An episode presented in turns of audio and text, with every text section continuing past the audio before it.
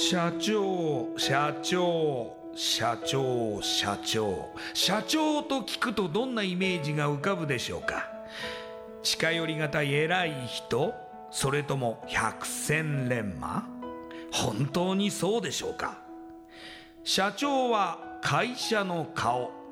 多くの責任と悩みを抱えながらどんな時でも毅然としていなければならない。それが社長です。輝いて見えても順風満帆に見えても過去には人には言えない。いやできることなら言いたくない恥ずかしい失敗や挫折しょっぱい話があるんです。社長チップスの塩味はまさにそんな社長たちの汗と涙の塩味。そう。社長は別名 CEO なのですから。この番組ではそんな社長たちのしょっぱい話をあなたのビジネスや仕事に生かしてもらいたい。将来社長を志す人たちに希望を届けたい。という思いのもとさまざまな業種の社長インタビューを紹介していきます。エスプライドプレゼンツ日本の底力。社長チップスラジオ。この番組は株式会社エスプライドの提供でお送りします。社長チップスってなんだろう？辞書で調べてみた。社長のカード付きポテトチップスで他の参加社長とのネットワーク作りにもなりメディア露出の PR 戦略も伝授？どういうこと？日本の底力社長チップスエスプライドプレゼンツ。日本の底力。社長チップスラジオ。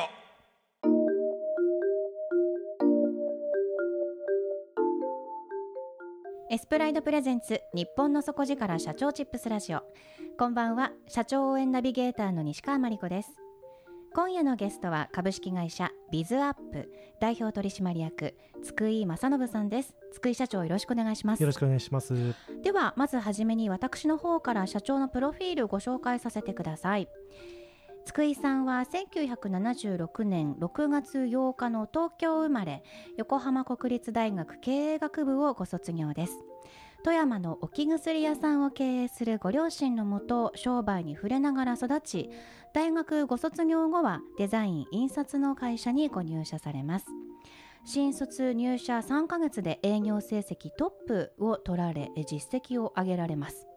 そして2006年奥様の出産5ヶ月前というタイミングで独立されお客様の会社商品店舗の存在感存在価値を高めるロゴマークビジネスにたどり着かれます。本当は素晴らしい能力を持っている人や会社をデザインとブランディングを駆使して広く世の中に知ってもらえるようにすることが信条ということです。企業や店舗などの存在感を高めるロゴマークデザインの専門会社として12年間で1万5000以上のクライアントさんからロゴ作成を受注されているということです。それではこの後津久井社長の汗と涙の塩味エピソードに迫っていきましょう。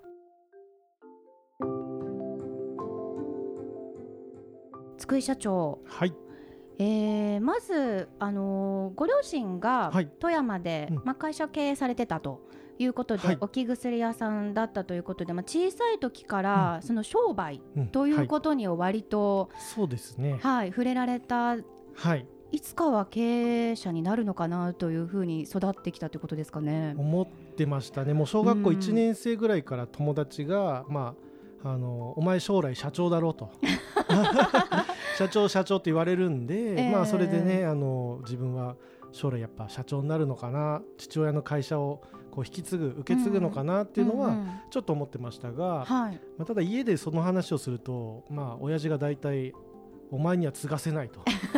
調子に乗んなみたいな感じで。そうなんですね、はい、あの人様の下行って修行して自分で会社作るんだったらいいけれども俺はお前には会社継がせないとも言われていたので、まあ、だんだんそれ刷り込まれてあじゃあ会社やるなら自分でやらないといけないんだなっていうのは思ってましたね。うん、でも当時はどうしてなんだろうと思いませんでした、はい、あ思いましたね。ただあの他にも結構厳しい両親だったのでそのはい厳しいのの一環かなというふうには思ってましたけれども、うーん。まあ、だからどこかでは、うん。もしかしたら実家を継ぐかもしれないし、うんという思いもありながら。ちらちらありましたけどね。でも富山からはい。こう出てこられて、うんうん。まあ、東京で就職することになられるわけですよね。ね富山は実はもう置き薬屋さんのなんでしょうが富山の置き薬っていうだけで父親はずっと東京練馬で置き薬屋さんをそうなんですか。30年ほどやってたんですね。はあーじゃあもう東京でなんとか自分で自立してこいよっていう感じい、で。そうですね。はい。はい、まず入られたのが、うんデザイン印刷の会社、はい、そうです。はいうんここでは営業担当ということですかね。はい、そうですね。営業兼ディレクターというまあお客様に仕事をもらってかつそのデザインのヒアリングをして、えーそれをどういうふうに伝えたらデザイナーがお客さんの要望のものを仕上げてくれるかっていうのをこう間を取り持つ通訳みたいな仕事をしてました。どんな商品をうん手掛けることが多かったですか、そうですね。まあ有名なところですと例えば、えー、はんぺんで有名な気分食品さんとかのパッケージのデザインと印刷とか、えーえーあと日清食品さんの販促物の、おまあ、企画デザイン印刷制作とかですねやってましたね。それをあのお客様から、はい。まあ、その印象とかこうイメージを聞いて、はい。それをデザイナーに伝えるっていう間を取り持つ、そうですっていうね。職業だったってことですよはね、でもすごいですよね。入社3か月で営業成績トップそうですね。これはあのそう言ってるんですけどネタを明かすとですね。はいまあその会社の社長がですね独立の前から持ってたクライアントさんが気分食品さんで、はいまあその会社のどうでしょうね売上の30%以上はそのなるほど。メインクライアントさんの担当者になったってことですね、あのつくいやれと、まあ10年以上引き継ぎたがらなかったみたいなんですけども、はい。なぜか僕に白羽の矢が立ちまして、まあ印刷のいの字もデザインの出の字もわからないまんま引き継ぎましてですね、お客さんにあの怒られながら進んでいくっていう形でしたね。あでも絶対、まあ、期待されてたから任されてますようねん。謎の期待はされてましたね。はんなんかでもお客様にも気に入られそうですもんね。い、そうですか？挙動不審でしたけどね。いやいやいやいやあでもなんかかあの津久井くんならっていう感じで。最後はまあそう言ってもらえることは多かったかなと思います。うんはい。はい、でもこの会社さんは何年ぐらいいらっしゃったんですか？ここ6年ぐらいですかね。あー6年、うんということは割ともうそこで実績を積まれて、はいまあ営業トップの営業マンになられてはい。たってことですよね？そうですね。はい。でも何か違うなって思うきっかけか何かがあったんでしょうか？そなん。ですよ。まあちょっとやっぱりあの僕バンドをやってたんですけれども、はい。あでもなんか見た目バンドマンですもんねあ今日も。なんかそれっぽい感じのはい。ロックな感雰囲気じで。を出してるんですけど、はいそうなんです。はいそれで一回だから社長じゃなくてミュージシャンになりたいって横道それそうになったんですけども、えあこのタイミングでですか？い。やえっ、と新卒で入ってすぐぐらいですかね。えーまあ大学の3年生ぐらいからバンド組んで曲も出して、で CD も運よくこうインディーズですけど出すことができて。はい。で本当はバンドで飯食おうということでメンバーと話して就職活動もしないって言ってたんですけれどもえ、えええまあ、みんなでやろうぜ1年2年長い人生、ね、フリーターやって音楽やってもいいじゃんって感じでみんなで約束したんですがその1週間後に別のメンバーが内緒で就職活動してたってことが分かりまして やばいとなってそれで慌てて僕も就職活動して入ったのがさっきの会社だったんですね。抜け駆けされちゃったわけですね。でもうまあ二足のわらじを履いてですね一応社会人やりながらまあ某大手レコード会社から一応 CD、フルアルバムをリリースすることができまして、えすごい。はい、なので本当はそっちに行きたいなっていうのがあったんですけれども今ネットで探したらああるわけですねアマゾンで確か53円ぐらいで僕らの CD 売ってると思います ちなみにバンド名何なんですか？あバンド名はあのスルーパスというですね。スルーパス？はい、僕とボーカルの2人があのサッカー同好会で知り合ってですね。大学のですね。はい。作った。なるほど、はい。まあ、そんな一面もありつつ、はい。はい。でもなんか営業の仕事に本腰が入ってったっていう感じですかね？結局まあ解散というか空中分解しちゃったんですよね。その抜け駆けしてたのがボーカルだったんですけど、まあ、はいそいつがですねあの結構大事な、まあ、ライブ今だとフジロックに出てるようなバンドと一緒の交代版の日のライブに来なかったっていう、まあプチ失踪しましてですね。で結局空中分解しちゃって、うん。じゃあバンドダメならやっぱ社長かなみたいな形でとりあえず目の前の仕事一生懸命やろうっていうことではい。仕事してたんですけれども、はい。そうしていくとやっぱり営業だけじゃダメだなっていうふうに思い始めて、ましてやその印刷とか、まあ、デザイン。デザインはともかく、まあ、印刷はですね差別化ができないのでうん。独立できないしてもうまくいかないなと。設備投資も重いですし。でじゃあまだ独立ってわけにはいかないな。もうちょっと勉強しようということで転職したっていう形なんですけども。なるほど、はい、でここで違う会社に入られるわけですね、はい、えーどういう会社に入られたんですか？ここはですねあの、まあ、今はもうないんですけども親会社が、まあえー某掲示板で叩かれるぐらいのあのはい。法犯の会社でして、はいはい。そこが作った、まあ、子会社に、えー入りましてですね。事業としては、まあ一言で言うと健康ビジネス。うん。栄養士を採用して企業のエグゼクティブに健康指導しながら適切なサプリメントを販売するみたいなですね。その営業担当そうですかね。営業で入ったんですけれどもまあ結局ですねあのその会社の取締役がマーケティングがすごい方で、はい。まあ、その仕事方の手仕事を手伝って直属の部下にしてもらうことができてマーケティングを勉強するっていうことになりましたね。べマーケティングを勉強して、その後どうなるんですか？その後その会社はもうほぼもう壊滅状態、そうですそうです。空中分解。あのーマックスで50人ぐらいいた社員が、まあ、僕とその取締役が辞めるときはもう10人切ってると。でまあ、あのえー。とある人にうちの会社に来いというふうに声をかけてもらってたので、えー。えーお世話になりますということで、はい。3社目に入ったと。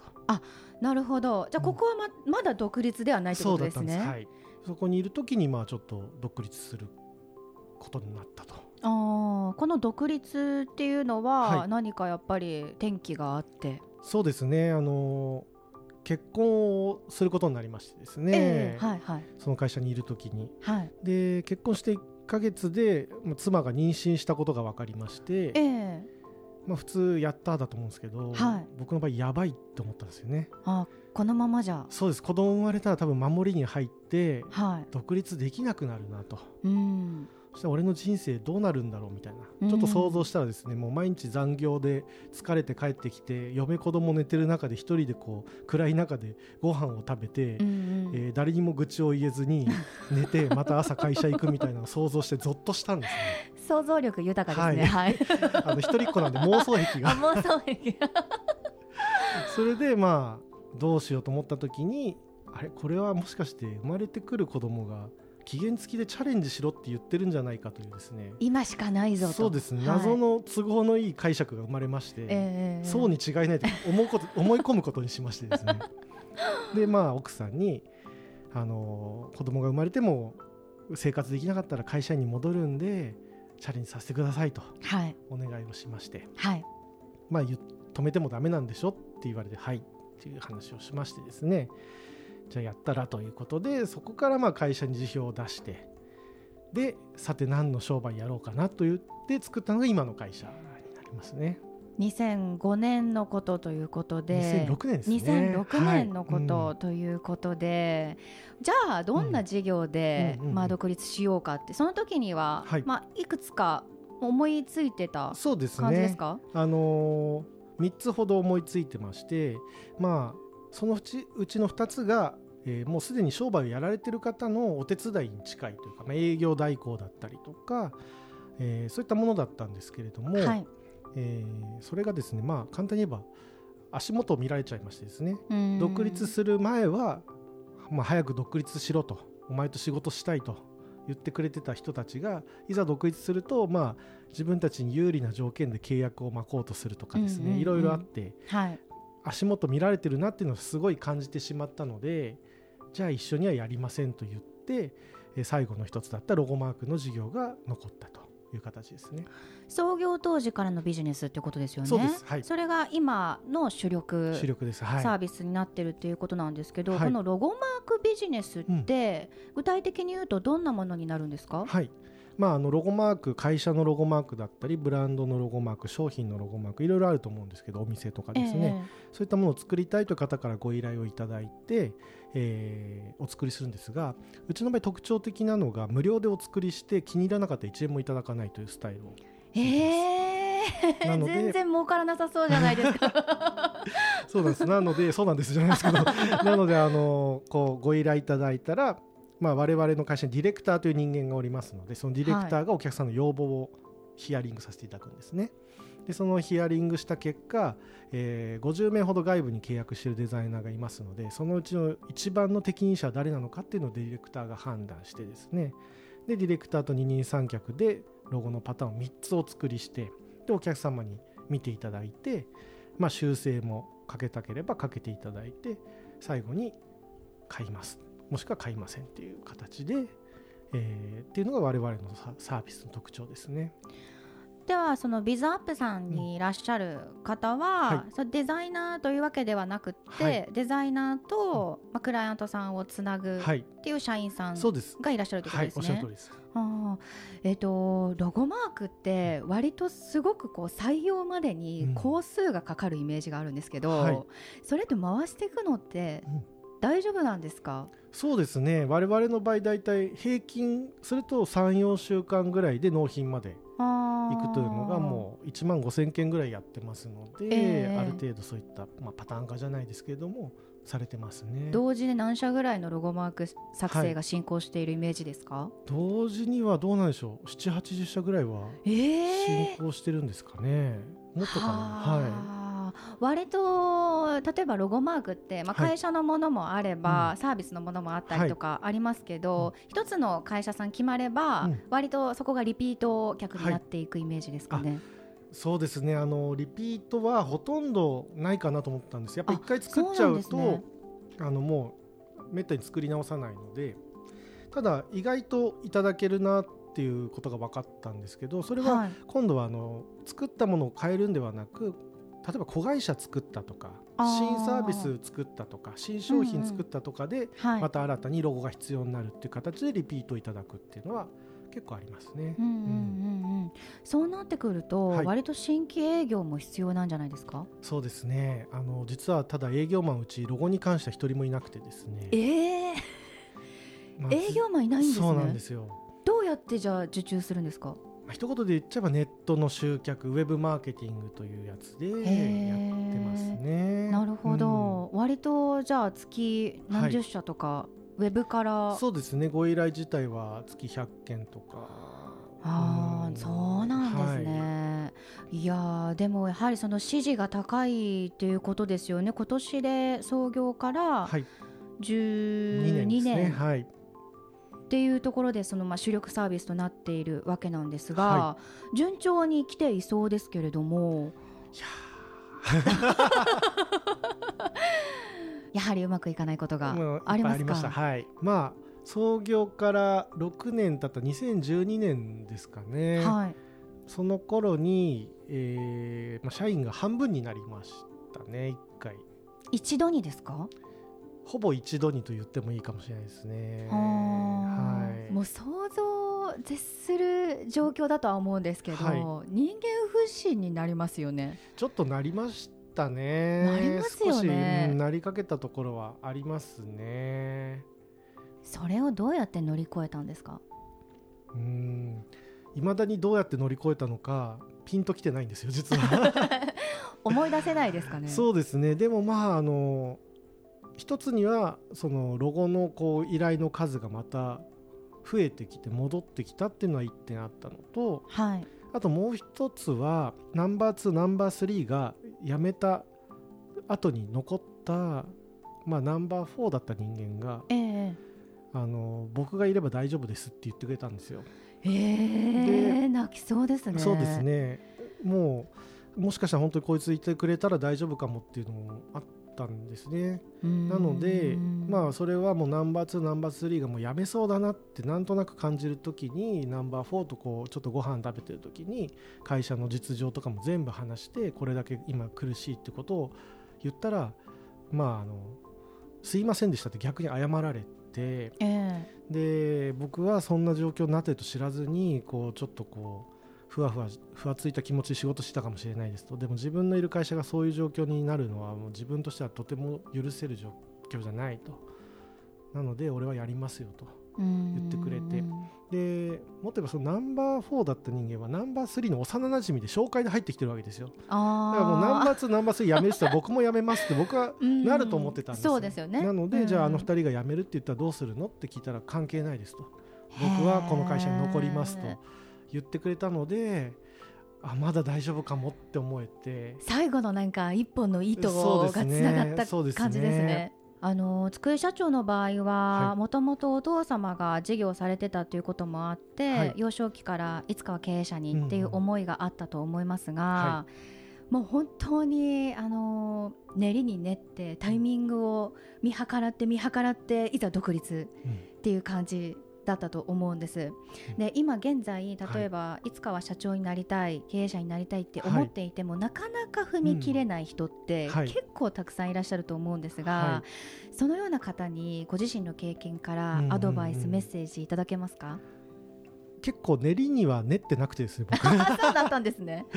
練りには練ってないんですけどやっぱりこうロゴに関してはその無料提案っていうアイディアとあとやっぱりそのロゴという商材っていうのを見つけたっていうところは大きくてそれに対して競合がどうなのかとか市場がどうなのかって調べました。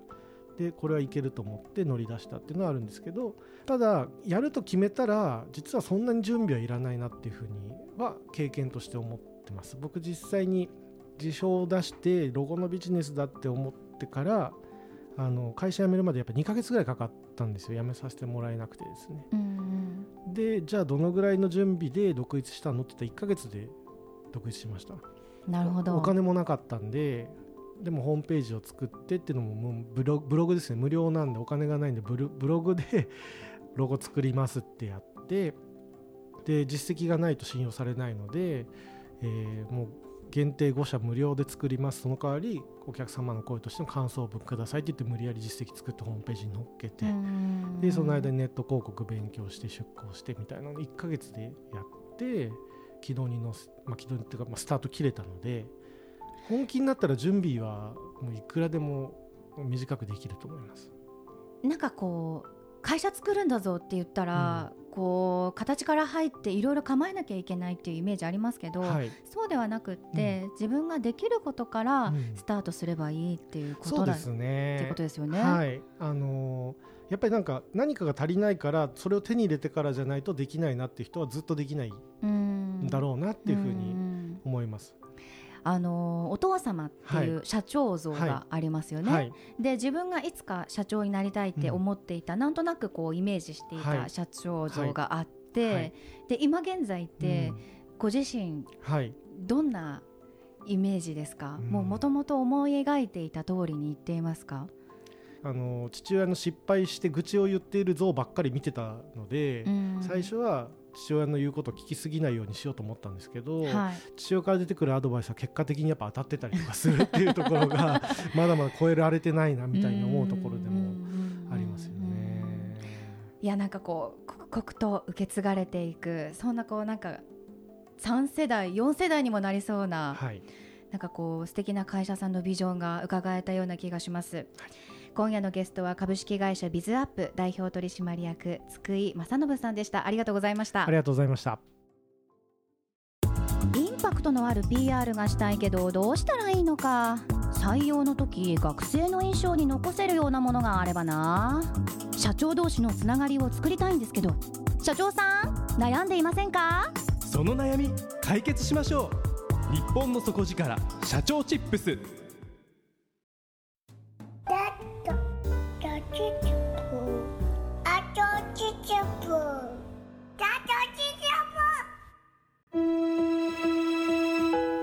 スプライドプレゼンツ日本の底力社長チップスラジオこの番組は株式会社エスプライドの提供でお送りしました。